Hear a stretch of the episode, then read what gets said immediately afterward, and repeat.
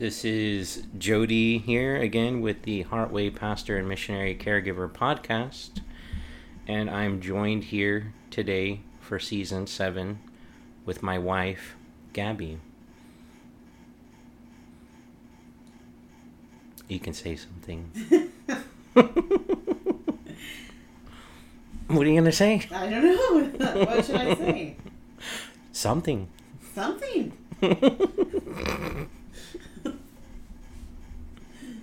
All right. Today, um, we're going to discuss family life. The life of families is another way of putting it. and so we're going to. Very well already. Yes, very, very well. We're going to start with our family life. And in this season, um, it's just going to be me and Gabby talking about um, different topics. And we're going to start with our family life. So, what do you, what, do you- how would you describe our family life, Gabby? it's, it's picture perfect. You know it. Um. Well, this week, um, I would say that it goes through phases, and I would say this season in our family life is overall pretty calm, um, which I appreciate. Uh, we had a crazy season last school semester, summer, even last fall was pretty hectic. Um, too hectic for our family, I think. Uh, we are busy way too many nights of the week and weekends. And so, um, as I thought about this school year, and specifically, you know, starting in August after summer's over, I purposely made our schedule not busy to try to come back to kind of the things that I find the most enjoyable and the most beneficial in family life, which is uh, quality time at home, not needing to rush off to the next thing, um, time for rest, and time to play, and time to cook good meals together, and eat together, and pray together, and you know enjoy TV together, and just spend time as a family. You can't enjoy TV together, Gabby. Why? I'm just kidding. I mean, TV is not hmm. my favorite thing, but I really do enjoy seeing when something funny happens on the TV and the kids just like bust out laughing. It's like contagious. They have great giggles. Yeah, we're watching what Family Matters No. Yes, I mean our kids call it Steve Urkel. So and we're starting from the beginning and going all the way through it, which wasn't really a possibility when we watched it when we were kids. But and it's I, pretty good. I wouldn't say I recommend this show necessarily for hmm for every family. Uh, I would say that it it does some pretty hard topics and sometimes, um, but it really opens up a lot of good conversations in our family, and our kids are at appropriate ages for that show. So Yeah. Our kids are 13, 10, and 8. And I laughed when I asked, How is our family life? Because I think our family life is pretty crazy sometimes. And unless you're around us a lot, you don't get to see the craziness. Because the craziness usually is in the car and inside the house with bits and pieces in various places, but I would say that's when it's the craziest. I don't know if that's the normal thing. Like for families, is it the house life and car life that's the craziest? I would say yes, that would be the craziest because, like, it's always funny that kids behave the best when they're not with their parents typically, but that's because uh, that's when kids feel the most at ease is when they're with their parents. That's when they don't have to be on their best behavior because they know their parents are going to love them regardless. So yeah, our kids are just with us normally, just in the car and at home. So yeah, that would be the time where they're going to be the craziest, I would say. Mm-hmm. Yeah, that makes sense. I think sometimes it gets too crazy. A little too crazy. What do you mean by crazy? Well, you know how it is sometimes, like family life. You can get it, like, there can just be so much happening at once. Like, everyone's at a high level of volume. Like, there's a lot of excitement, different emotions, and it can become a lot. I have the cure for that in the car. Ready for it? Okay. You just have to put on Hank the Cowdog podcast, and it is so peaceful in the car. Well, I have not got to benefit from that yet. So maybe next time that's what I'll do when we're all together in the car. All right. So but but sometimes, right? There's conflict, right? Just in any any family, every family has conflict. The question is is not if there's conflict or not because there is. The question is how do you address the conflict? Like specifically let's say between kids because we're talking about family life. We have three kids and uh as a you know adults sometimes sometimes not all the time uh, can think more about how to solve problems or even if they don't solve them they just bottle it up inside and don't uh, make a big ordeal about something they're in conflict about. So in a, let's say we're in a car because this is this is what we deal with sometimes. And i think a lot of families probably go through similar things. But who is to sit where? You know who is to sit where? Shotgun? Um, i don't know. What do you think about all that? Yeah. Um. Well, I think we have to keep the right perspective. For one, like, you don't see adults unless you're referring to The Office and Michael Scott. You don't really see adults fighting over where they're going to sit in the car. So it's really an age thing uh, and a developmental thing. At that moment, it's really important to them. And so it's one of these kind of things that, like, if you're looking down the road, it's not going to be a big deal a few years from now. But right now, it's really important to them. And so having that perspective that this is not going to be your life forever, this is just your season, mm-hmm. I think helps. Um, and then with any conflict, there's no one fix to anything, right? Because each person is so different, and that includes your children, um, and situation even like the situation in which the conflict arises. Um, so obviously, it's always really important to not just change a behavior in a conflict, but to get to the source of the conflict. Which, when it's choosing the seat to sit in, a lot of times it's selfishness. We want to sit the closest to the door so we can get out first, or we want the air conditioning vent, or um, we want the vehicle to be the exact temperature to make us feel comfortable despite how everybody else feels in the car. um, so uh, these things are um, are just I mean ultimately it's being selfish, and so obviously talking about um, the root of the conflict, but not only that you have to model it. Uh, so sometimes that's talking through your own actions. So for example, uh, you always really like the car cold. Mm-hmm. You like everything cold. I Yeah. I don't like I prefer Mhm. things to be warmer. Mm-hmm. So explaining that to my other child who also likes the car to be warmer, but everybody else likes it colder, that you know what, we just make sacrifices because you know we can bring a jacket to put on, but they can't take off any more clothes. So the kind thing to do for us is just to deal with the coolness, or you know you can shut your vent. You know, giving them some applicable things to try to solve their own conflicts too is a good idea. Mm-hmm. So you're seeing try to help them solve the issue instead of solving it for them as the parent. Yeah, definitely. Well, as as they get older, maybe it's easier. Well, even starting at a young age, you start the training on that. Um, I, both of us, like, we don't want to be, we never have wanted to be the problem solver for our children.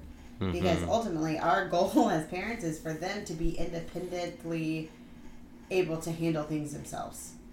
So that starts at a young age. So, for example, you know, a kid, when as a young age, they would, you know, come to you crying because their sibling took their toy. So the first question is, well, did you ask them to give it back? Or, you know, did you offer them a different toy in exchange for it? So teaching them from an early age that, you know, they have some power in how a conflict turns out because they can they have actions that they can do also. Mm-hmm. So that works for some kids, I think. Not all, because some kids' emotions are very big without a buildup. They go from, Mm-hmm. you know, pretty normal emotions to really big emotions really quickly. And during those times, it's hard for them to be rational. Mm-hmm. Uh, so that's when, you know, they might hit right away or bite or scream really loud. Mm-hmm. But it's still a training process. So we're working back through those conflicts. And the things with, with conflict resolution, it might not be perfect and it might feel like you're not getting anywhere until you do. So eventually you keep putting in the time, you keep teaching and training, and then all of a sudden it's like they get it. And you're like, wow, yeah, my life has gotten a little easier because I'm not solving every single conflict that happens in this house. Mm-hmm. Yeah, I get that. I just like part of me. I go through. We started with a car with five seats when we had all five kids, and everyone had their own seat, and then but there was still like who is gonna sit in which place, and then we got a vehicle with seven seats, and there was like who's gonna sit in what seat. And now we have a vehicle with eight seats. And it's who's going to sit in what seat. And the funny thing to me is three of the seats are in the middle row, and three of the seats are in the last row. And more often than not, even though one or more of them, or one could have the whole back row to themselves, they want to sit overall in the middle row together, but they're still going to fight about it, which is Oh. interesting. You're thinking like a logical adult, and they are not logical adults, they're little kids. Mm-hmm. Um, so they see it as not getting their way, and they feel feel like they're not justified. But ultimately, it's a great opportunity to teach that it doesn't matter what things you have; it's not going to make you happy. You will never be happy with things. That is not where we get our contentment from. Mm-hmm. So. Um, it's, I mean, it's just a great life lesson for that. I mean, we start off Mhm. with five seats and, you know, we are fine. We had seven seats, we are fine. We have eight seats, we're fine. You know, it's, it's just about contentment, finding contentment in where you are. Yeah, I there's something about the selfishness aspect that drives me crazy sometimes as a parent. Um, and and it's not just as like with kids, like just selfishness in general is just something hard to tolerate as if you're if you're around a lot of selfishness and it's like contrary to with what Christ illustrated in selflessness, and I think it makes it that much more challenging because it's not just you know car; it's a toy. It's who's gonna sit where again? Who's gonna sit where around the dining room table? Who's gonna push the elevator button first? First, who's gonna um, be the first one to the car? Who um, who's gonna get the last something bagel from the fridge or the last cookie from the cookie jar uh, it's i feel like a lot of the conflict centers around selfishness. And it's hard sometimes to navigate that. Even when you sit down and you talk to them and you say, you know, Christ is our example of being selfless. This is how uh, selfishness is contrary to Christ's nature. And these are some ways you sh- can be selfless, and that's a way of showing love, which is what we're supposed to do, according to the second greatest commandment. And you can go through all these explanations, and um, and uh, and it, it just gets it gets tiring. I think. Yeah, yeah. I think I think it's good to remember that we are training our children. Um, so we go through process. We go through a process of sanctification. Our kids are also, especially if they're believers, are going through a process of sanctification, and we have a vital role in that because we are literally training our children. So I think it's it's good to remember that if your kids are exhibiting selfish qualities, which more than likely they are, um, because they are human and we all are selfish people most of the time, um, that that doesn't make them. That's not their character being selfish. They're just exhibiting selfish qualities, and those qualities you can train differently by once again just reiterating and reaffirming good behavior and ex- especially changing their mindset to where like they're trying to put themselves in somebody else's shoe so they can feel their how that that person's perceiving it. Mm-hmm. so i think that it gets discouraging because a lot of times we don't feel like we're seeing progress. Mm-hmm. um, but we are. It's and there's a reason that god has children live with their parents for so long. It's not instantaneous. But if you think back to like when your kid was a toddler and it really was all about them if they didn't get their way they screamed they bit they you know until now your child isn't the same child they have grown Mm-hmm. they have gotten Well, although sometimes some of those behaviors can come back out. yeah of course but they Um, have they yeah. have changed and Yeah. it just takes time i mean like it's just not a quick process necessarily Mm-hmm. Mm-hmm. That's true, and you're always learning new skills and dealing with new challenges, and that's going to be another adjustment period that's going to take time. It's not like you- you've gone beyond learning maybe how to share a specific toy in a specific situation, but now you get into a more complex situation that has, you know, multiple toys in a different situation. Yeah, and I mean it's not just selfishness. I mean like each I mean just speaking of our own children, we have I would say for one of our children selfishness is a very big challenge. But for our other children it's not really that huge of a challenge. They really are not that selfish. They try really hard to help other people, even people in their family. They look out for people. Um, so it's not everybody's challenge. I think that it is hard to swallow sometimes because selfishness is really ugly. Mhm. and it's not one of those things that you can really hide that well or at least this Mhm. particular child of ours does not hide their selfishness very well and so that seems to be in our face. But uh, it's not i don't think that it's not everybody's biggest struggle is what i'm Mhm. saying um, but so if you know if if you're dealing with selfishness in a family like with kids is that something that you should discipline over? Or is it something that you should just use words to address and move on Yeah. Um, so I was told by a, a wise person that I respect that when talking with somebody that is being selfish or manipulative or even showing a little bit of narcissism, especially children, like they can show narcissistic qualities without being a narcissist. mm-hmm. And a lot of children do show narcissistic qualities. It Mhm. doesn't mean they're narciss- a narcissist. But, anyways, Mhm. that you take the emotion out of it. Mm-hmm. Um, so that kind of takes away discipline. Mm-hmm. Uh, you're not disciplining the child, you're correct, correcting their thought processes. Mhm. So, where they feel like, woe is me, mm-hmm. you can explain that, you know, actually, that situation, you weren't the person that, you weren't the victim in that situation. You know, this person, you were really rude to this person. Um, so, like, for example, um, uh, our kids, uh, one of our children really wants to play with our other child, but though he wants to play the way he wants to play.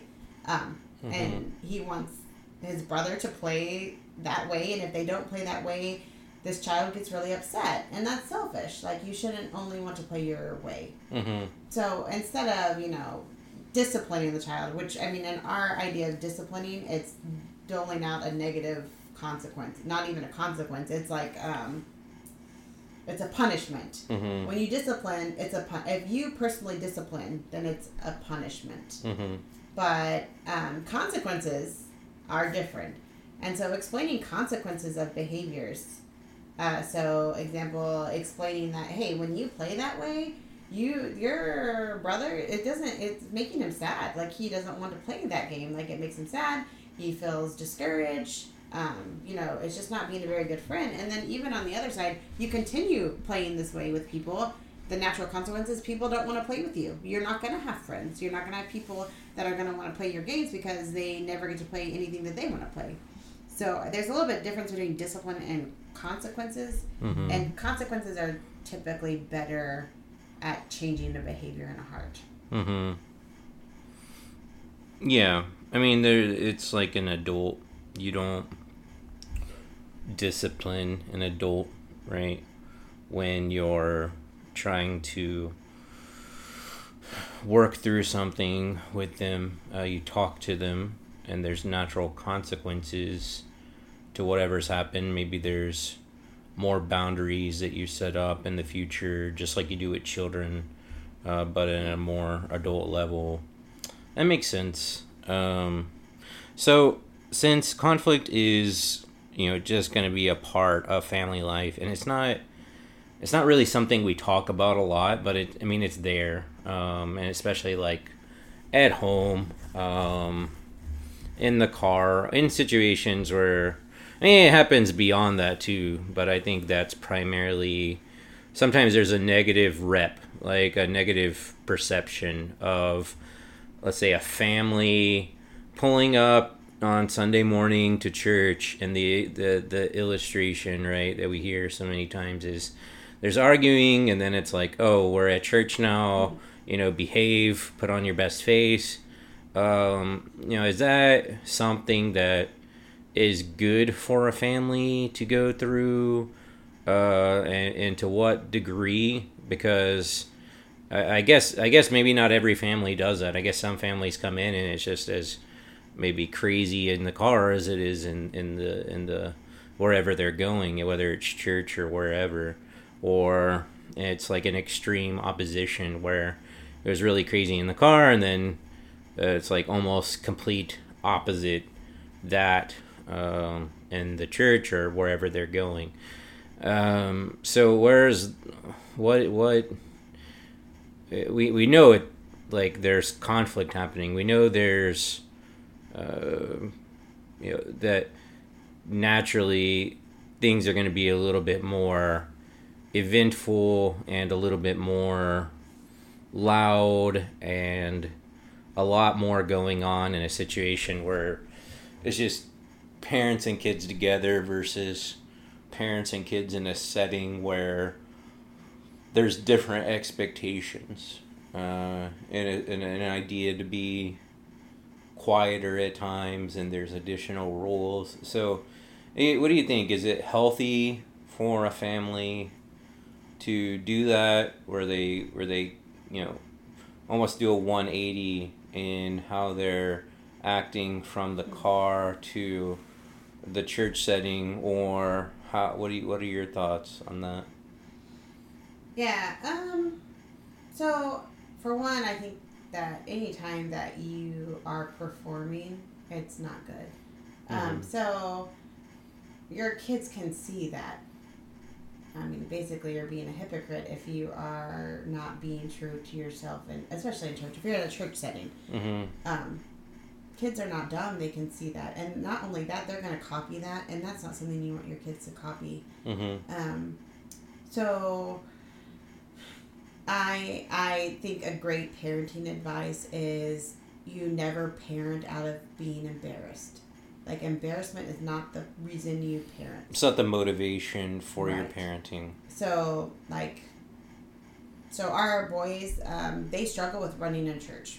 Um, uh, some people, some parents don't mind their kids running in church, but we have a rule that we don't want our kids to run in church. And it's for m- multiple reasons. I mean, we don't want them running into people. But on top of that, like, I understand my children and I understand that it's hard for them to know a boundary. Like, they, if they cross a line, it's really hard for them to pull themselves back in.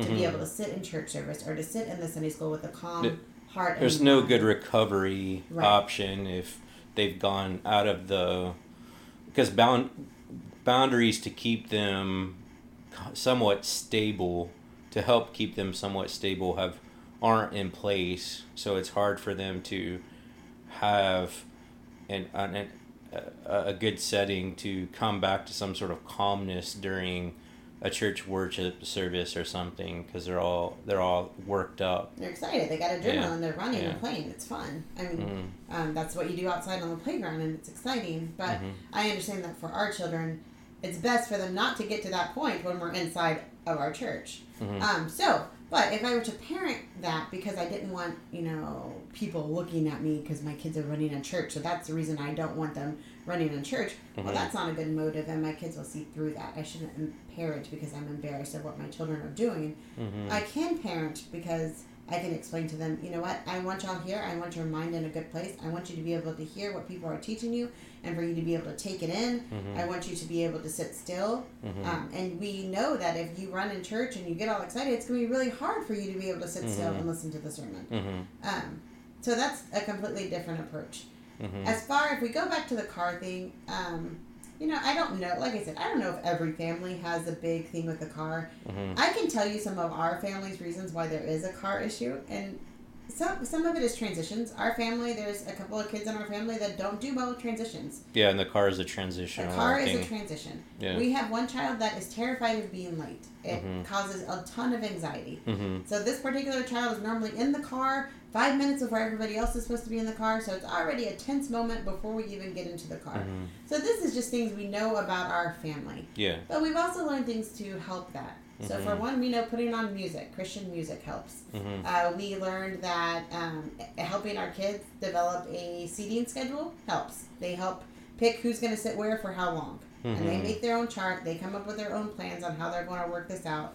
Um, so sometimes we have to step in, but we, there is an understanding that there will be a rough patch on our way to church, which is a 45 minute drive.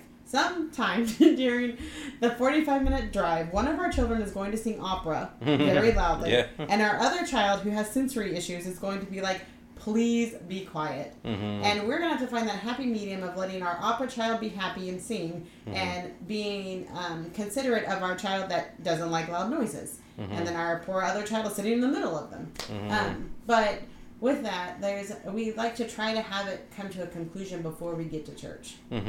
We don't want to be pulling up into the church parking lot with the two kids fighting with each other. Sure. There Yeah. needs to become there needs to have a time of peace in the car. Mhm. Um, so they, they seem to naturally do that eventually. They kind of ebb and flow, and by the time you get you know ten minutes from the church, everybody's kind of calm again. Everybody's kind of taking some breaths, Mhm. and um, yeah, we're just kind of calmer to go into church. So I think it kind of naturally happens too. Yeah.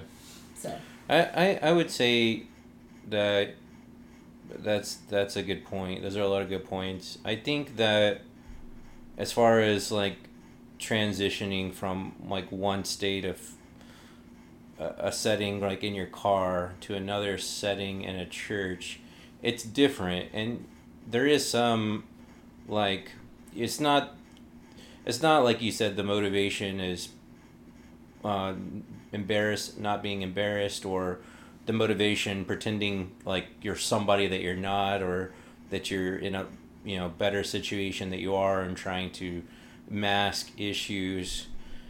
I think it's just like depending on your motivation it could just be well this is you know how things typically go in a car setting and this is what we want more of like in a church setting and this is what we want more of like around a dinner table and this is what we want more or outside playing and so there's different expectations for each setting. And so i don't think it's good to be judgmental uh, if you do see like you know people even if it's a couple or kids getting out of a car and like you can tell like there was a hard transition coming out of the car into coming into church for whatever reason. And that's the thing. We don't know. We don't know. And so there's it's never good to be judgmental. I would say that in my time of parenting i've i don't i don't i'm not very judgmental of the way people are with kids. Um, what ir- does irritate me though is people who are judgmental.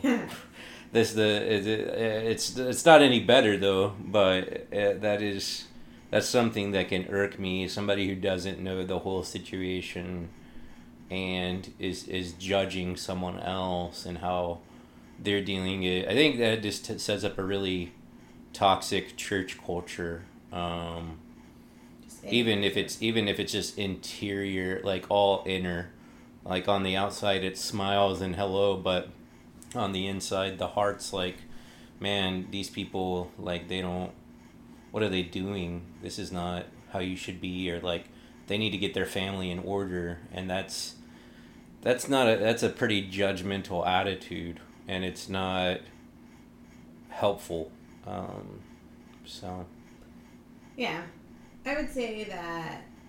Yeah, judging in any way uh, another family, it's man, that's rough. That's not something that we should do, and mostly because, like you said, we aren't walking in their shoes. We don't have their children. God didn't give us their children. yeah And God didn't make us parents of those children. yeah Um, so yeah, that's and I think on top of that, if you there are there are parenting.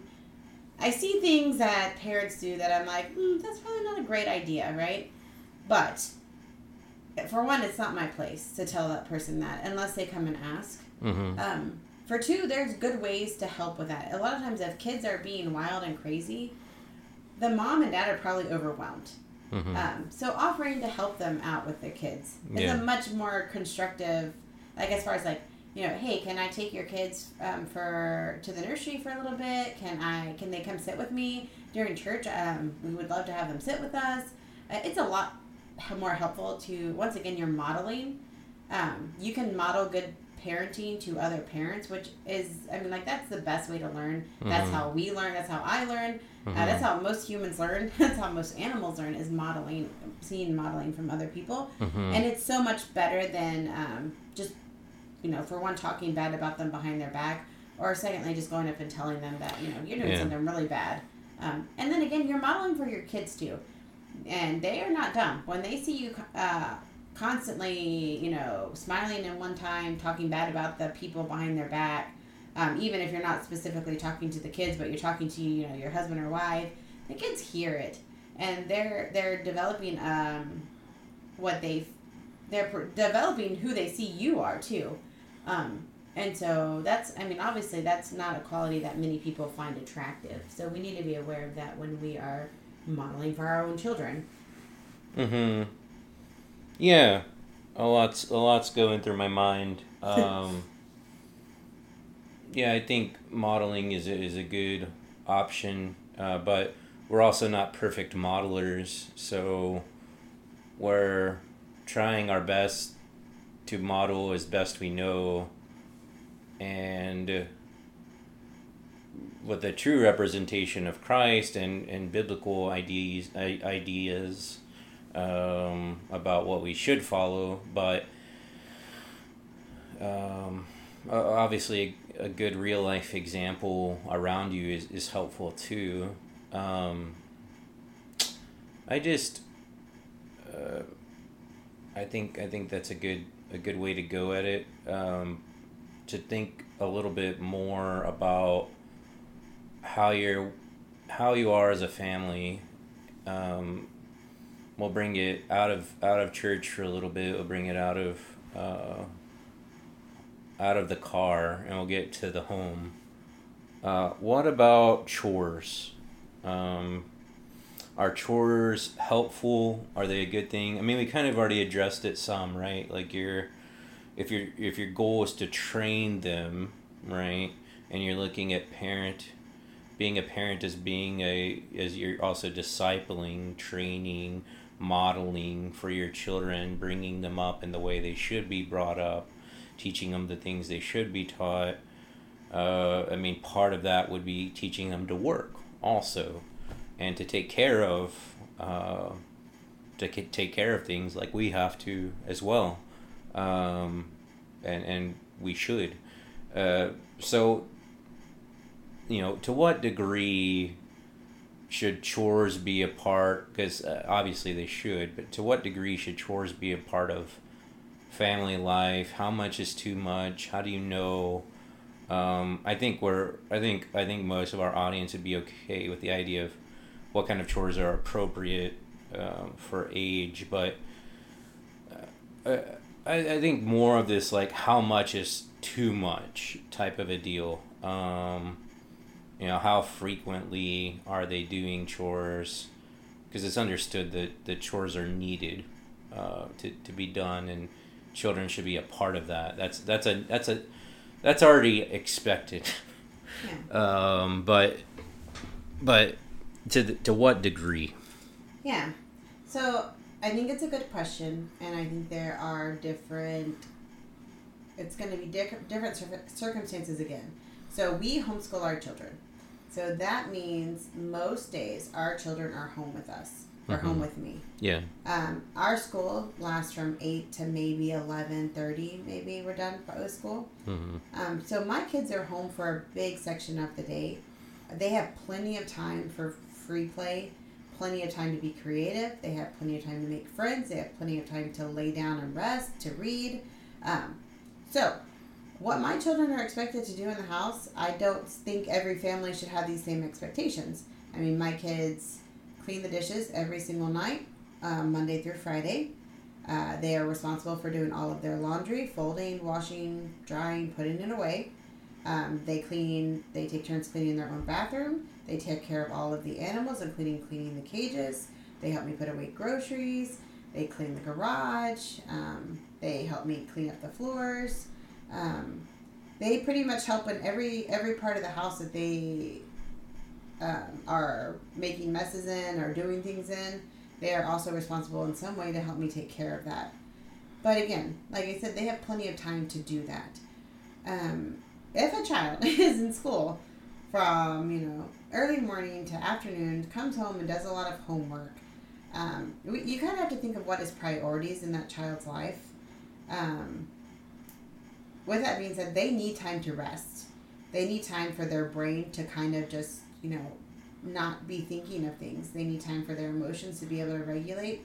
Um, I'm not saying to not have chores for children that are gone all day. Obviously, chores are so good. They are teaching valuable skills. Um, but I wouldn't expect my child that if my children went to school, to a public school, I would not expect them to do the same amount of work that I have them do now, just because they wouldn't have the time to do it.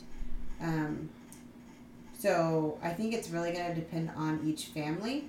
I do highly encourage coming up with appropriate amount of chores where it allows the child to partake in the family. They are a fam- part of the family, so therefore they should be pulling some type of weight with the family. Um, and then also having that time to be able to relax and be a child also because that's important. So um, I think it's I think a good rule of thumb is that you're not you're not picking up the slack for things that they are personally they personally should be doing. So for example, their room, they should be keeping their room clean. I mean, they're making that mess, they should keep that room clean. Mhm. Making their bed. They should be responsible for making their own bed. Um, even doing their own laundry. Uh, again, we started at a pretty young age. Our youngest loves to change clothes a million times, and Hmm. you know, I could I could get I did get upset at first, and then I'm like, you know what? I don't have to get upset about this. I can just have him do his own laundry, and Yeah. you know, what? problem solved. He cleans his own clothes, and you know, I don't. It, he changes as many times as he wants. It's not going to affect how much laundry I have to do. Um, so I do think there's some chores that should just be a given. Cleaning, if they have their own bathroom, cleaning their own bathroom, because basically that's teaching responsibility. Yeah. Um, So I guess maybe we should bring up age because I, I know that we have a variety of different listeners, and some people have kids, some don't. Uh, some people have grandkids. Some people are in may have kids in the future. Um, so you have a, a wide audience, and you know at what point is cleaning the room an expectation, or I guess maybe it, it should be from even a, a very young age, but to define it might be a little bit different based on the kid. but yeah, w- the, the expectation though, what is like how clean like uh you know what what is a made bed gonna look like by a four year old or what is a clean room gonna look like for a three year old you know Yeah, I think as soon as a child can make a mess, like uh, like they're up walking, they can make you know some kind of toy mess. They should have some part of cleaning it up. Now, does that mean if they dump their whole container of blocks, they're going to be able to pick up all of their blocks at one years old? No, but they can come in and help you. Like you can encourage them, hey, come put a few blocks in here as you pick up the majority of it. Um, and I think that is a healthy way to start showing them, you know, how to pick up after themselves. Um, uh, even even little toddlers in my house, you spill your water cup. Oh, it's not a big deal, but you're gonna get a rag and you're gonna help me clean it up. It's not a big deal. We'll just pick up our mess. So it starts early, and for us, like we, I mean, like again, like again, like I said, personal responsibility is important. So if you make a mess, you just help clean it up. It's just not a big deal. Um, so yeah, age appropriateness though, like what you are going to expect a three year old is not the same as an eight year old, and it should definitely grow with your child. Um, so if a three year old, if you ask your three year old to go in there and make their bed, and they do any attempt at making their bed, you should you should congratulate them for helping make that bed. Um, obviously, if your kid is eight and they're producing the same amount of work, that's not a congratulations. That's a hey, we need to work on this a little bit better. This isn't quite you know isn't quite up to what I expect from you. Mm-hmm. Um, but yeah, I think starting at an early age, you know, kids like cleaning at a young age too. Like it's something that's fun for them. So kind of take advantage of that as you're training them. So expectations um, have to be obviously lowered if you're somebody that struggles with perfectionism. Um, so in our our family, I don't like I don't have a, a big thing And about being perfectly. I, I used to be more, but now I feel like with age, I'm less with about I think I finally wore you down, man. Uh, so like there was a time in our family where um, cleaning the dishes in the afternoon like from like two to three worked out the best for our family because that's when our kids were in the best moods that's when like they weren't super tired they didn't want to spend time with their dad after dinner like they really wanted to spend time with their dad after dinner so like they didn't want to do dishes then so from two to three is when they'd wash dishes well i cooked dinner after three o'clock so what that ultimately meant is that the kitchen was dirty overnight like they had our plates and whatever dishes they used to cook dinner, and they wouldn't wash them again until the afternoon the next day. And it was a phase, like maybe, well, probably close to a year, that that's when they would clean the dishes. So I had to be okay with that. Like I had to come that it was okay if I didn't go to sleep with my kitchen perfectly clean. Um, If you went to sleep, yeah. yeah, that it wasn't perfectly clean when I went to sleep. Like I was Mhm. gonna wake up to some dishes hmm and I had to be okay with that. And um, you know, I we we went through that phase, and luckily now they they're quicker at washing dishes, so they can get them done quicker after dinner. So you know, now I get to wake up to a clean kitchen when Mhm. most time. But um, and I would say that I said the kids do the dishes from Monday to Friday. I Mhm. still think that kids need breaks. So Saturday and Sundays, uh, I do the dishes. So it's good of like showing them some like grace and mercy too. Like I explained to them, hey guys, I know that y'all get tired of doing all this work too. So in the weekends, mom will take care of it. During the weekdays, y'all take care of it. Um, so there's, I think there is just different phases in life, and um, just being understanding of where your kids are. But ultimately, kids should be responsible for, especially for the things that they mess up and the things that they do. hmm Yeah, that makes sense. Um, I don't. I don't want this to go super long, but there's one more thing that I think we should address a little more.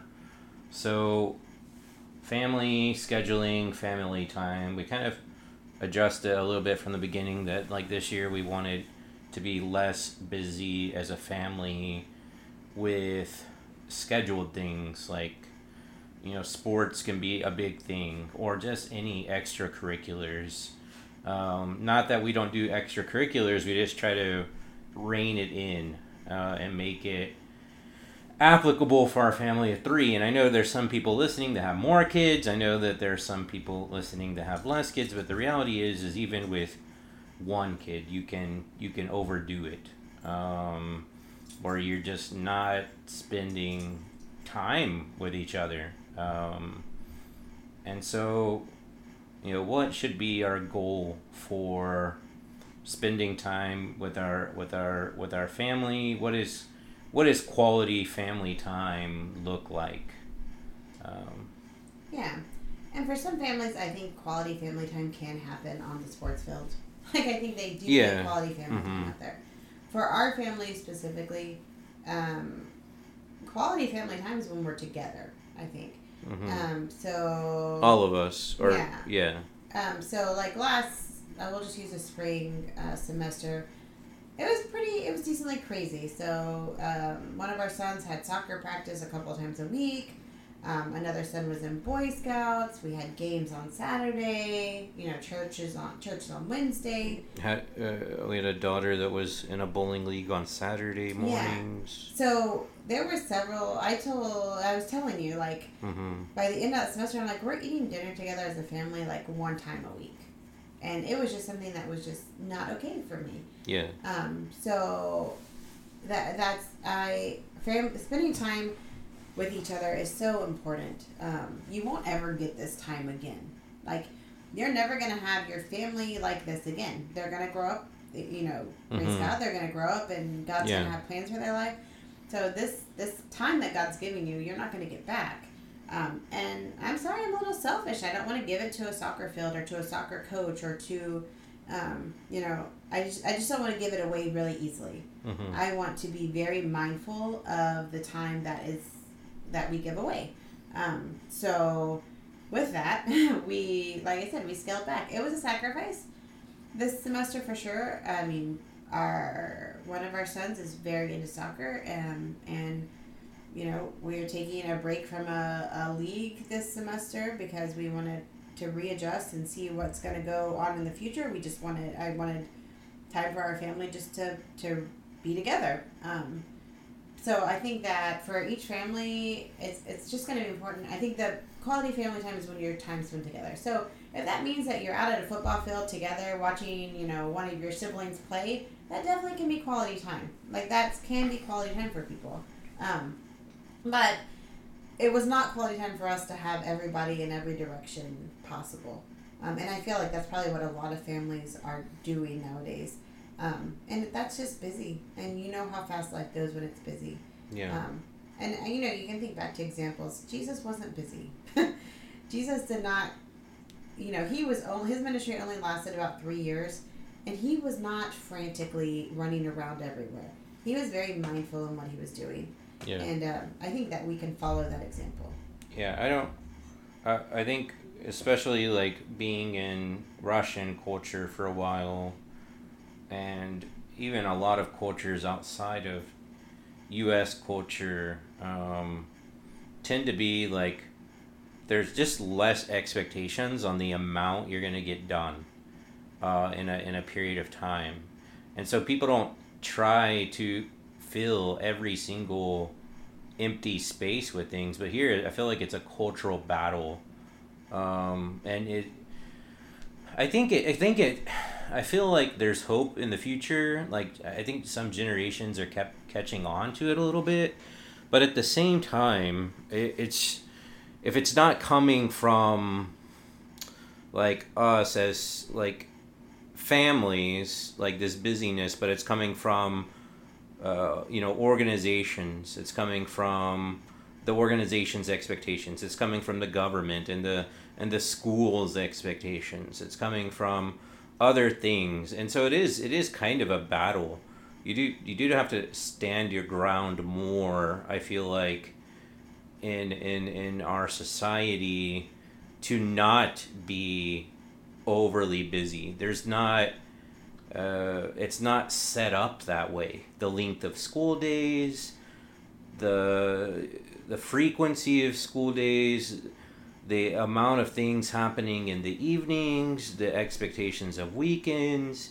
Like when i think of just like if i were to think of an average family's life in, in, in america i would think that there's very little quality family time during the week. And there might be weeks where there's just no more there there might be more weeks than not in a year where there's just no quality family time at all uh, apart from saying good morning good night um, and and just like the types of conversations that you need to have to function but nothing really enjoyable and just enjoying each other's presence. And so for a family that's trying to navigate that like a young family or um, in, in any situation what what are some things they can ask themselves or what are some you know some expectations that they should set or, or shoot for potentially if, if if they want to make family time more meaningful, family time more uh, um, I don't know prevalent in their in their life. Yeah. Um, well, it's it is fighting against culture for sure because um, the culture is gonna make you want to put your kid in anything they're good at or want to be in, but we know that that is not what's best for our families. Um, and also, I mean, it, America is overall a capital. It is a capitalistic country, Mm-hmm. so that is the mentality of the country is to they, they want your money. I mean, the reality is, is that these these organizations, these you know softball leagues, these you know they just they swimming they want your money. So um, it's gonna look really enticing too. Um, but you, I think, trying to understand the culture that you want in your family. Um, how do you want your kids to view their childhood? How do you want to view your kids' childhood? Like, what are you the memories that you want? You know, when you're sixty years old, what do you want to think back on with your kids and remember? Like, what do you want to be those memories? Um, I tell people like you're making memories. It's your choice whether they're going to be good memories or bad memories. Regardless, you're making memories right now. Yeah. And so I think just once again, just being really mindful of what is important to you and your family, and um, and then the time you know don't just say no to everything and then you know waste your time on your phone or watching TV. Mm-hmm. Um, you know, spend some time with your kids. Uh, Mhm. Get to know them as actual people. Um, like love on them, find their interests. Uh, you know, do things with them. Uh, they, overall, kids are pretty cool people. I mean, they're pretty. They're, I mean, they're creations that God made, and they're really unique. And God has given them to us to raise and to get to know and to parent. And it's really a blessing if you take the time to get to know these kids and to Mm-hmm. to understand who they are. Mm-hmm. Yeah, I guess they're all right. All I mean, I like them, but yeah, they're good. They're this good. year we've incorporated Sometimes more than others. not kids more than others, just times more than others. yeah, that's what I mean. Sometimes they're sometimes they're more enjoyable to be around than others. Yeah, I agree. I think it's something else that we did is um, we started just one time a week because sometimes like you have these big plans. You're like, I'm going to read the Bible with my kids every night. Um, Some people do that, by the way, and that's okay. I think that's lovely. I think that's really Mhm. good. Um, Mhm. I don't like obviously. I'm not saying Yeah. don't read the Bible with your kids every night. That's what you're doing. Mhm. But you know this, our kids did Bible studies independently. Mhm. and uh, that's great too. And of course, Jodie and I do Bible studies independently. But um, this past, like the last couple of months, I'm like, ch- so once a week on Tuesdays. Uh, Jodie's not here, here, so he doesn't get to participate. But me and the kids, we make a pot of tea. we sit at our table and we read a chapter out of a book of the Bible. Like right now, we're reading through James, and you know, you we expected to just go like you know. I'm just thinking, oh, maybe like 45 minutes. We've been at the table for like two hours because the kids like they just really like it. They like to like tear it apart and like explain things in their own ways and I get to see how their heart and minds are working and it's just been really cool to see that. And of course our youngest one is like has to go to the bathroom a million times and you know we make him read the chapter with us we split up the verses and we all read some but you know that's probably about as much um, focus Mhm. as he has he doesn't really give much into the conversation but he's there and he sits at the table and he drinks his tea with us um, so it's something that we've really enjoyed and it's something that we have definitely kept up because it doesn't feel like such a burden because it is just one time a week um, so I, I and it's just one chapter out of the bible um, so I, I recommend doing something like that. You know, if you wake up on a Saturday morning, you have nothing to do, you know, to sit down and read the Bible together. You know, just a small section and just kind of discuss it. Discuss it. Mm-hmm. Yeah, that makes sense. Um, I know I know families approach that differently, um, but the main thing is just uh, kind of find out what you want as far as quality family time and how often. Discuss that with your spouse. Uh, get on the same page, like you know, work through a plan together, and then you know, start implementing it and discussing it with your kids as well. Um, you don't have to keep them out of the loop, Of course, you can you know explain at age appropriate levels, um, things like that. But kids kids get more than we give them credit for sometimes.